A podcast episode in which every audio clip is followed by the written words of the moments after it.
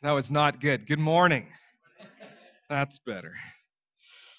Welcome here this morning. Uh, this is going to look a little different than normal. Um, you can you can flip to 1 Timothy chapter 3. We're going to get there in a few minutes, but we're just going to do kind of a a mini a mini sermon. We're just going to look at three verses here in just a few minutes. But before we get there, I want to address uh, some of the challenges of this week. Read some scripture that hopefully will remind us of who's in control. And then we're going to just spend a little bit of time in prayer corporately, and then we're going to go into the sermon. So it's it's it's very unevangelical of us this morning. So it's going to look a little weird, but that's okay.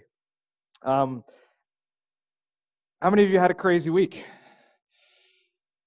I called Lori uh, yesterday to chat with her about this. She's our resident expert in all things medicinal. Um, and and uh, first thing she says, "This is ruining my life." No, that's not what she said. That's my paraphrase. Uh, it, things are going crazy, and and we live in a world where it's difficult.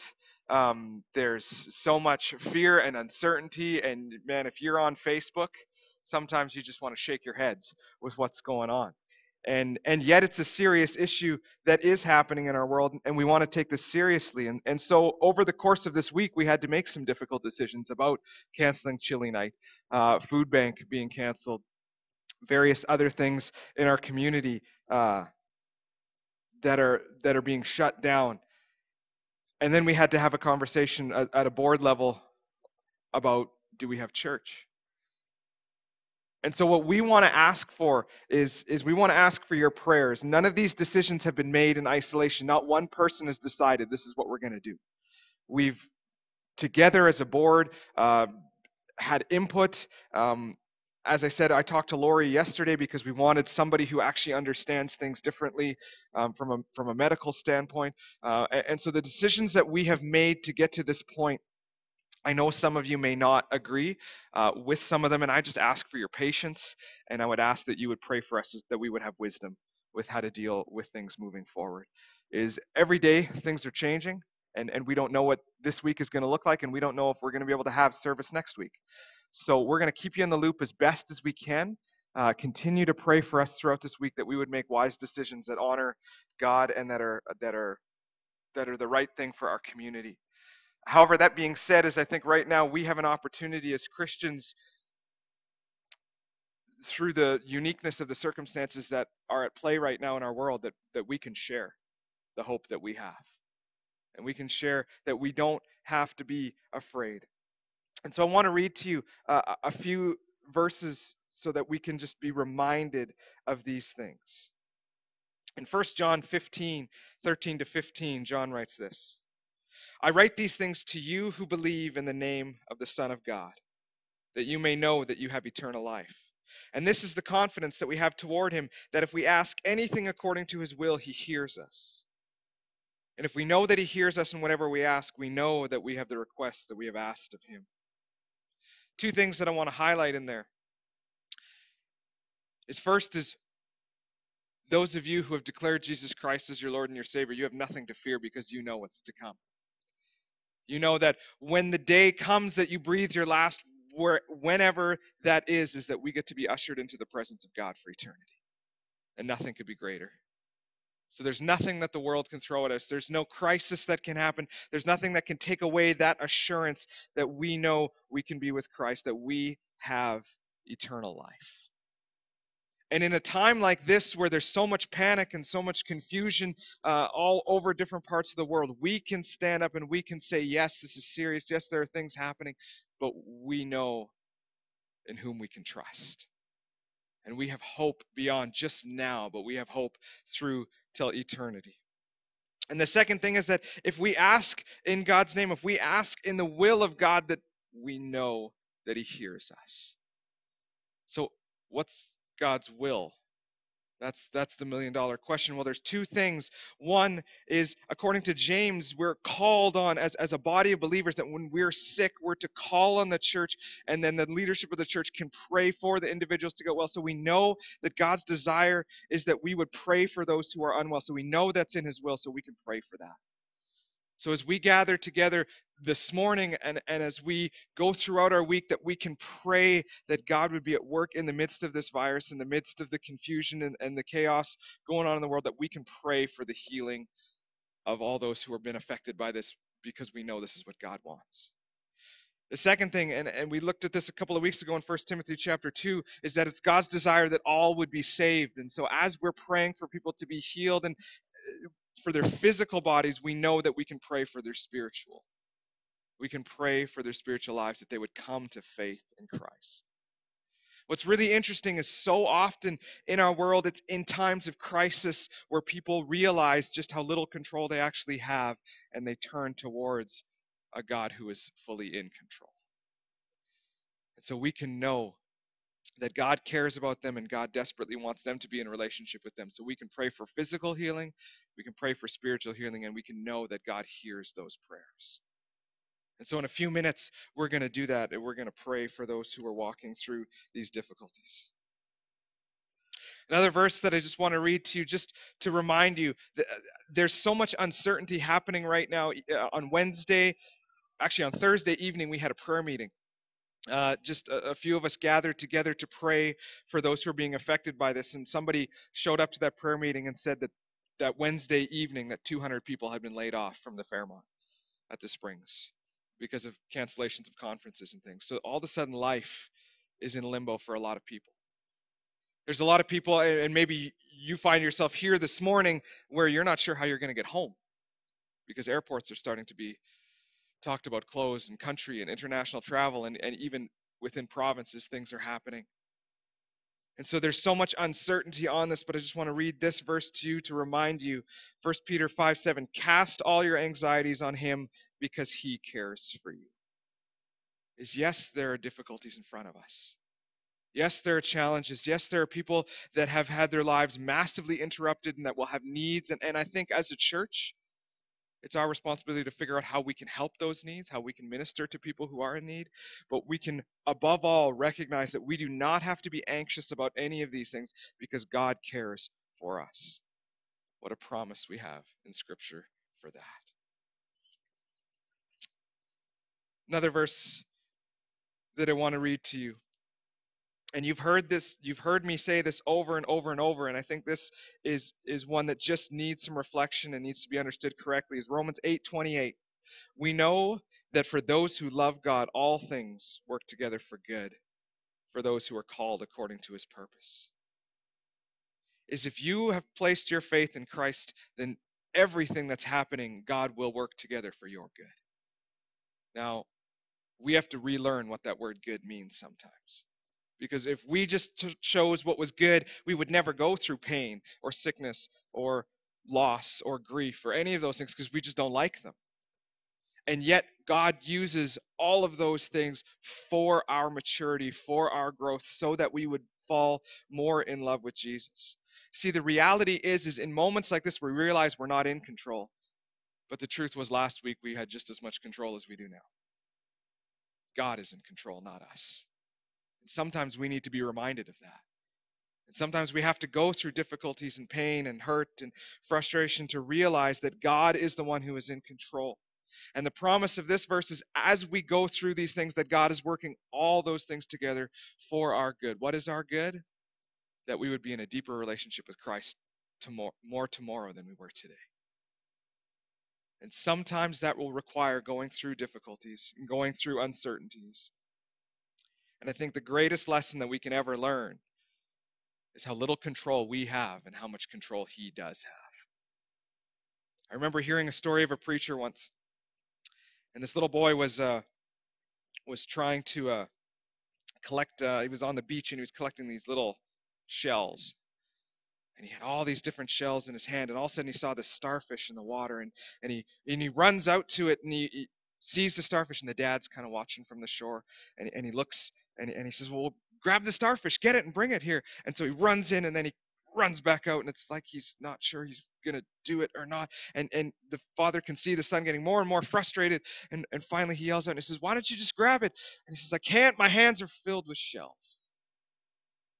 Sometimes we just have to let go so that we can actually grab onto the things that really matter And so, my challenge to us this morning is that yes, this is a serious issue that's happening in our world, but we do not need to hold on to it with the sense that we are in control. No, God is in control. Let's trust in Him. So, what I want to do here before we enter into First Timothy for just a few minutes is that we would just in corporate worship, in a corporate time of prayer, that we would just lift up our community. So, if you just want to bow with me, and we'll just spend a few minutes in prayer. God, as we as we woke up this morning, there's so much that's happened in our world in these last few days. There's so much uncertainty. There's so much confusion. And in all parts of the world, God, there appears to be fear and anger. And God, we just, we recognize in this moment just how little control we have over everything. And yet, God, we know that you are still seated on the throne, that you are in control.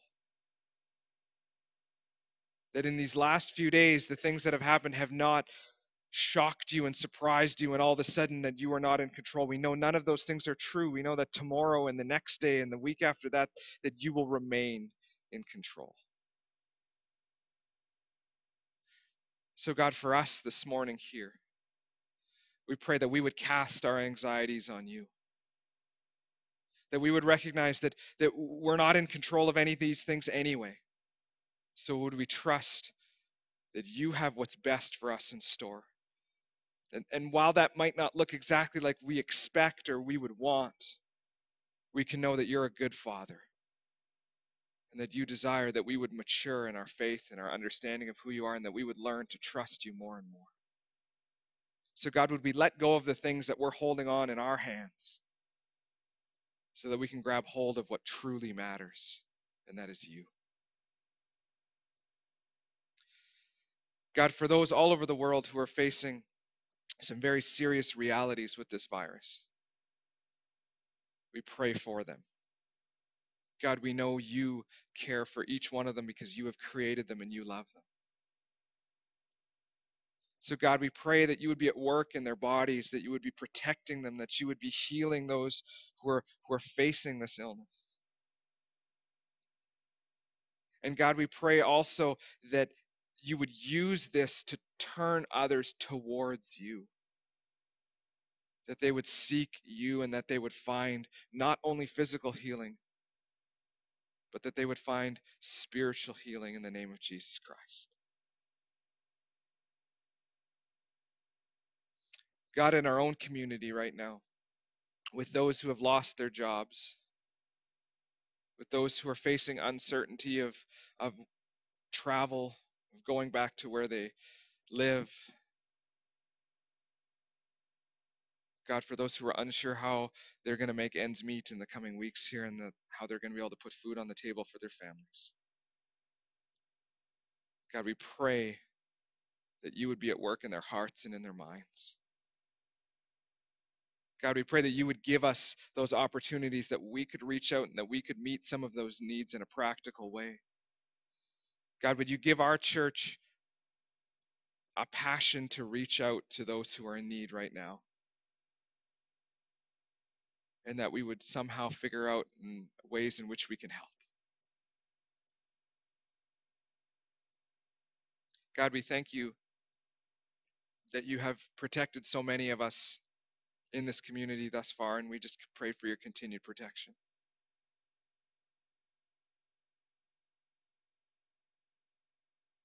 God, as we see every morning as, as various avenues are being closed and, and different things are happening, and, and we're uncertain of how long we might even be able to meet in this corporate setting.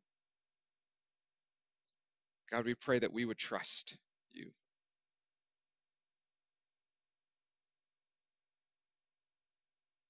God, give us the assurance, and, uh, as it says in Scripture, that we would find some peace that doesn't make any sense, but that just comes from you.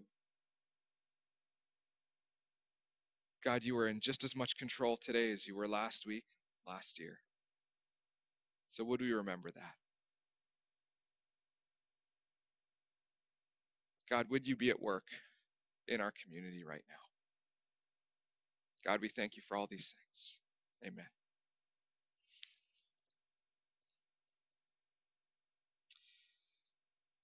What we're going to look at this morning here is just just a few short verses is is as I was prepping this week and and as you can imagine, uh, various emails and questions are coming in about uh, the various ministries that we run and, and what's going to be happening. And, and so, as I was studying through this passage, uh, I originally had intended to go from chapter 3, verses 14, uh, yeah, verse 14 through to 4, verse 5.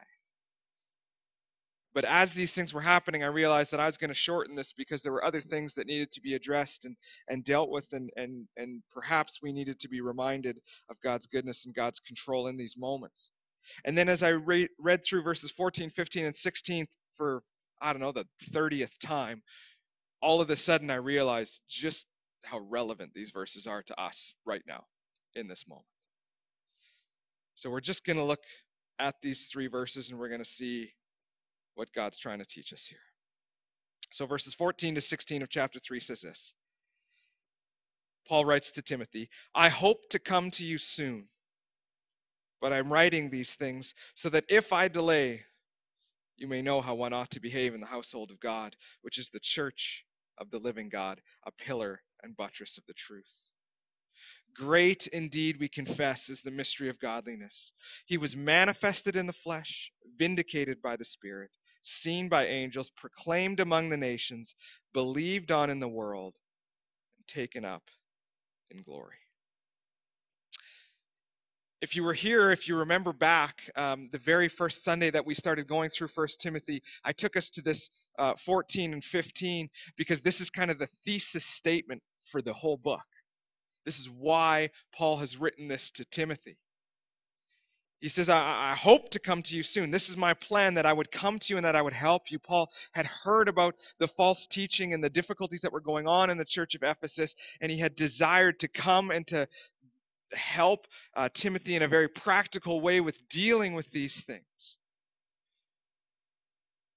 But Paul recognized that he's not in control, and that we often have intentions of things that don't happen.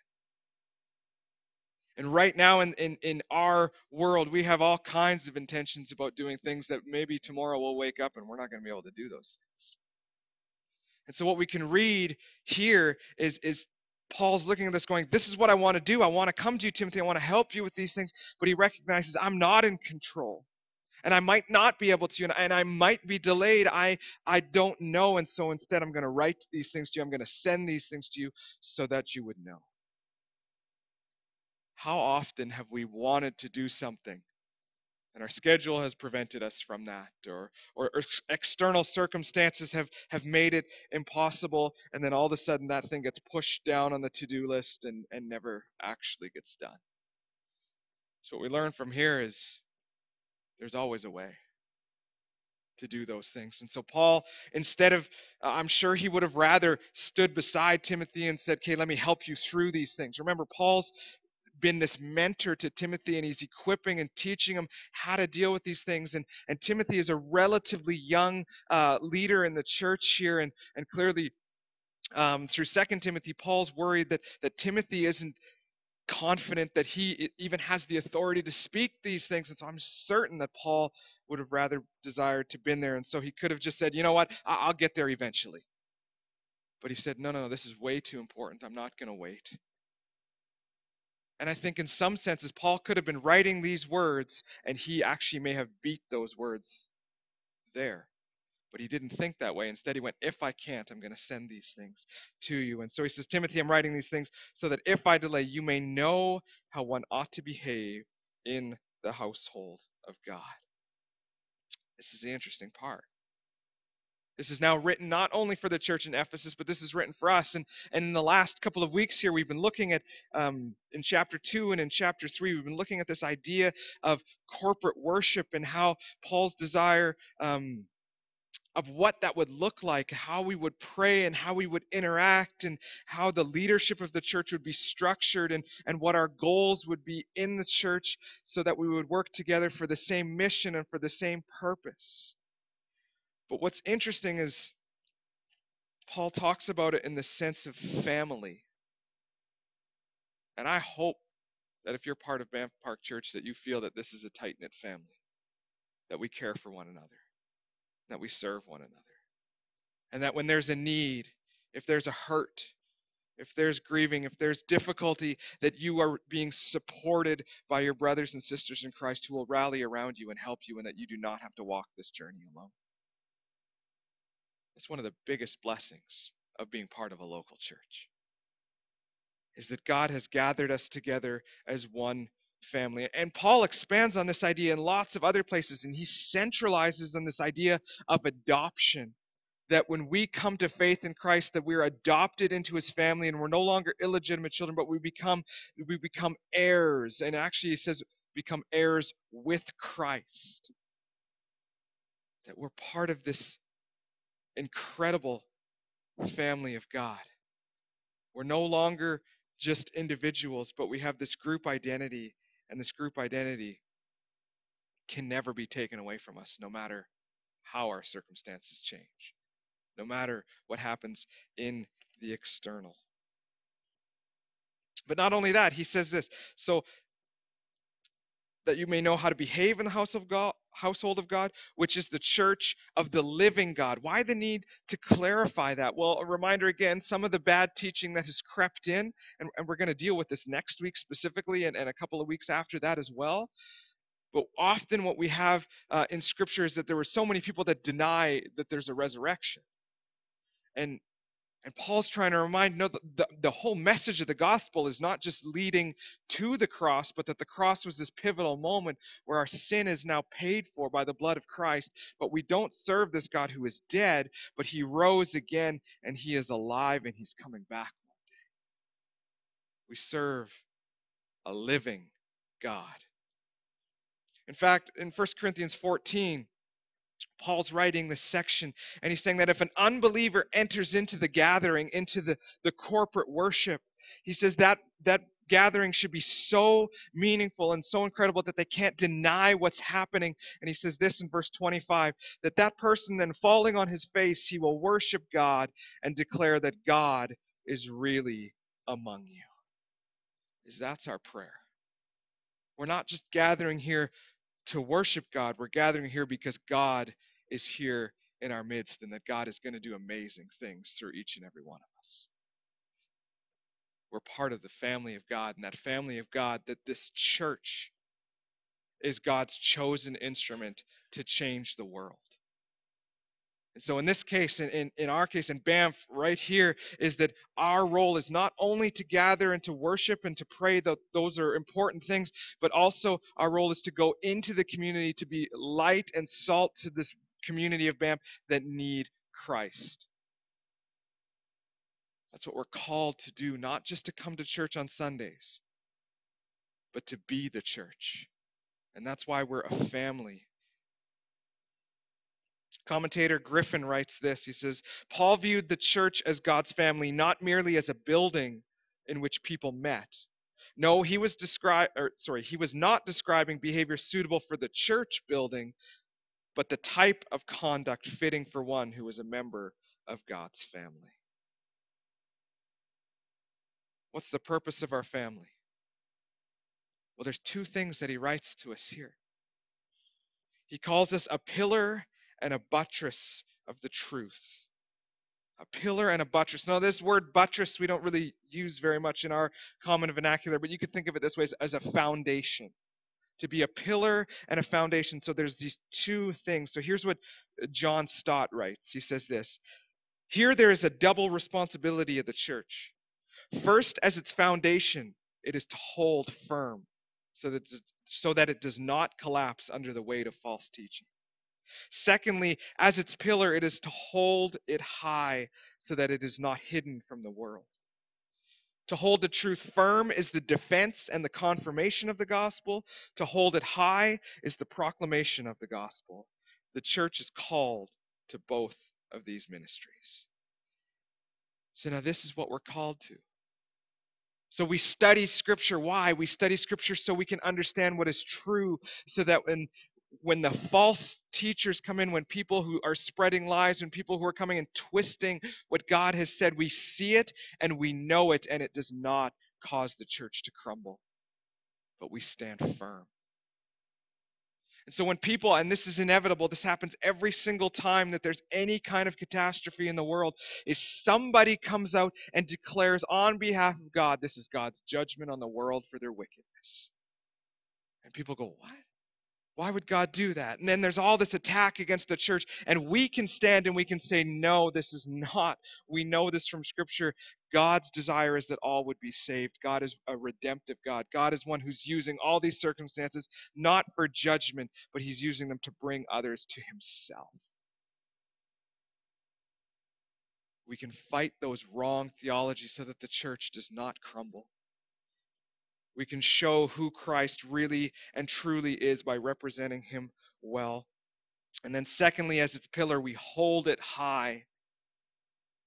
We hold Christ, we hold the gospel, we hold it high so that the world would see. And in moments like this, the world needs to hear more than ever that there is a God who is on the throne who loves every single person desperately. The world needs to hear that. The world needs that to be expressed. And so, as the church, our job is then not to shrink back, but to stand out with courage and boldness and to step forward and to say, how can we meet the needs that exist within our community so that they would see that God is among us? See, everything that we do is not meant to point back towards us. Everything we do is meant to point back towards Him. And so people should see that in how we live. Commentator Ray Van Nest says it this way is true doctrine leads to right living. As we understand who God is, that changes how we live. Because we realize that God loves every single person that he has created. So much so that he sent Jesus Christ to the cross. And so there is no room there's no room for us to hold judgment over other people. There's no room for us to have anger and frustration so we don't so we do not minister to people because God loves them and God loves us and God has called us to go and to change the world for his glory. We are to be a pillar and a buttress of the truth. And then Paul quotes this hymn there's a lot of speculation about this, this last verse here. So he says, Great indeed, we confess, is the mystery of godliness. And then he chooses to explain it with these words. And it's uncertain whether Paul wrote this hymn or whether this was an early church hymn that he was just quoting. But how we can interpret it, there's kind of three main different ways. And I'm just going to give you the way that I think is the most helpful. Um, but if you'd like to uh, search deeper into this, by all means, you can.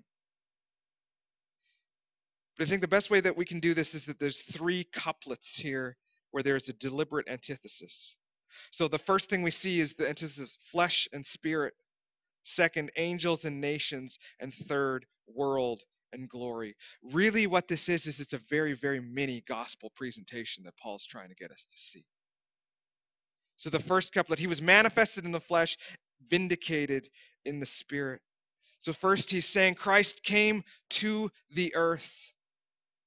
He came as a baby, he was manifested in flesh. And then this vindicated by the Spirit is that he wasn't just sent to the earth to die on the cross, but that he was sent to rise again. He's vindicated.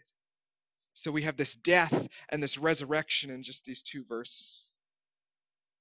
The second couplet speaks of the witness of Christ. So first we have angels, and then that goes far beyond that, eventually being proclaimed among the nations all mankind. And remember, this is a theme that runs entirely through the New Testament to help us to see that God's desire is that all would be saved. And I know I've said that many times, but this is so important because as we go through so much of New Testament, what we see is that people expected that God would do something specific only for the people of Israel. And God says, no, it's not only for the people of Israel. This is meant right from the beginning. This is meant all the way to reach all through every group of people in every part of the entire world. That yes, Christ was proclaimed by or seen by angels, but now he's being proclaimed amongst the entire world. And then thirdly, the third couplet is the response of the good news. Believed on in the world, Again, that is, people from all nations have come to Christ. And then that Jesus has ascended into heaven to be with the Father. Now, I'm not sure here, and this is where commentators kind of are all over the map. This taken up to glory seems uh, in the Greek, it seems kind of a little bit out of order, at least how you would organize it. And my belief here is that what Paul's referencing here is the second coming of Christ as well, not only the ascension. And so in Acts 1, we read about this ascension, and, and the disciples are watching this happen, and they're they're they're kind of in awe of what's going on. And then you have these two people that are standing there, and they look at them and they say, well, what, are you standing here looking up in the sky for? Christ is going to come again the same way that you just saw him go up. And that's when we're given then the mission to go into all the world that we're given that we're going to be given the holy spirit to go and to proclaim to the nations who christ is and so when we read this this little he was manifested in the flesh vindicated by the spirit seen by angels proclaimed among the nations believed on in the world and taken up into glory it's this very very small mini gospel presentation that paul is reminding us that here's what happened. Here's your purpose. Now go and do it. See, as the church, sometimes we lose sight of what this mission is, and this is why we have decided to use this book of First Timothy to unroll this new model that we have of discipleship. And I was able to talk with somebody just this morning who said that they met with the person they've been partnered with for discipleship, and they said all of a sudden just over two hours had gone by.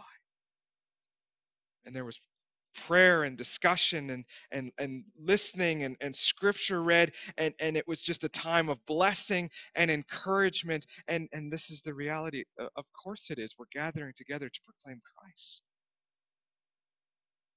that's that's what we're called to do that we would come together and that we would mature in that. And as we mature well as Ray Van Neste said correct doctrine leads to correct living. The more we understand who god is and the more we grow in our knowledge of that the more our lives will radically change for him.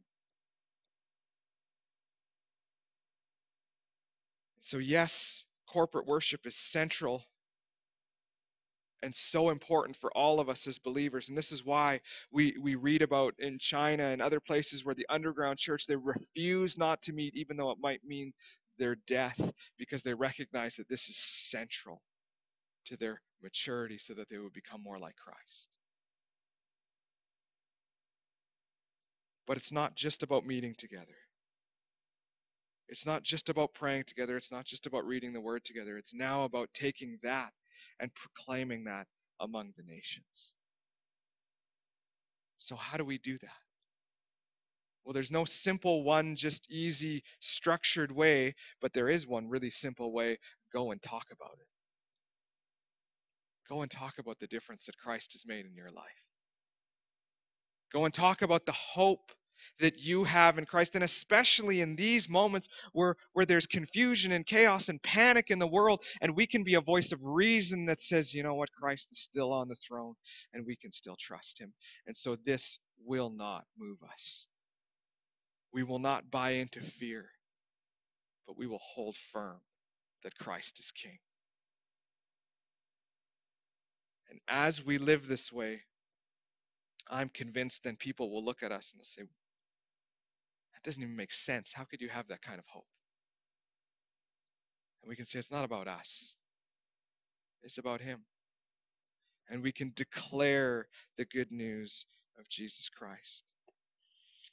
These whole two chapters in verses 2 and 3 start with this idea of prayer and scripture and what we're called to do in the corporate gatherings and then and then how the leadership is meant to serve the congregation and then now how the congregation is then sent out into the world to proclaim and declare here's Christ. Here's what our role is. Here's how we're meant to live.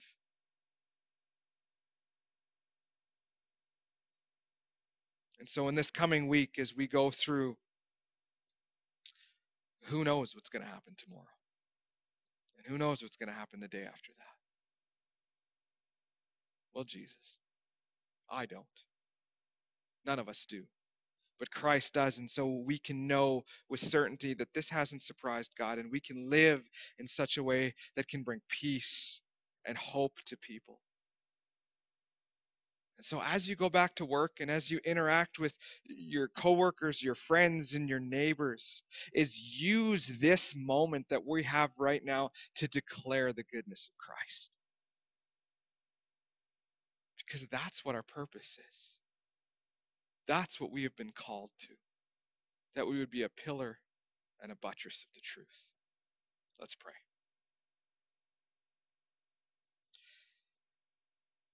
God, you have chosen your instrument as the church to change the world. And so, God, we pray that in our community, that in this town of Banff, that as we look forward to this coming week with all of its uncertainties and all of its everything's just been turned upside down. And so, would you give us renewed passion and purpose and desire to declare you as sovereign on the throne. As a God that we can trust, and as a God that is using even chaos and even disease, difficulty, whatever it might be, that you're using this to bring good out of it. So, God, would you give us the courage and the boldness that we need to have conversation with others, to show them the hope that we have. As it says in 1 Peter, would we cast our anxieties on you? Would we show the world that while we understand the severity of everything that's happening, that what can man do to us? Christ is for us. So, God, would we put our hope and our trust completely in you this week? And would we be willing and courageous enough to share and to declare to the nations that you alone are in control and that true hope we can find in you? God, as we go from this place today, would you give us everything that we need and that we would see and do the things that you are calling of us to do. God, thank you for everyone who's come here this morning. God, we want to make a difference in this community for your kingdom. So give us the courage to do that this week. God, we love you and we thank you. Amen. Just a reminder that we will not uh, be having snacks after.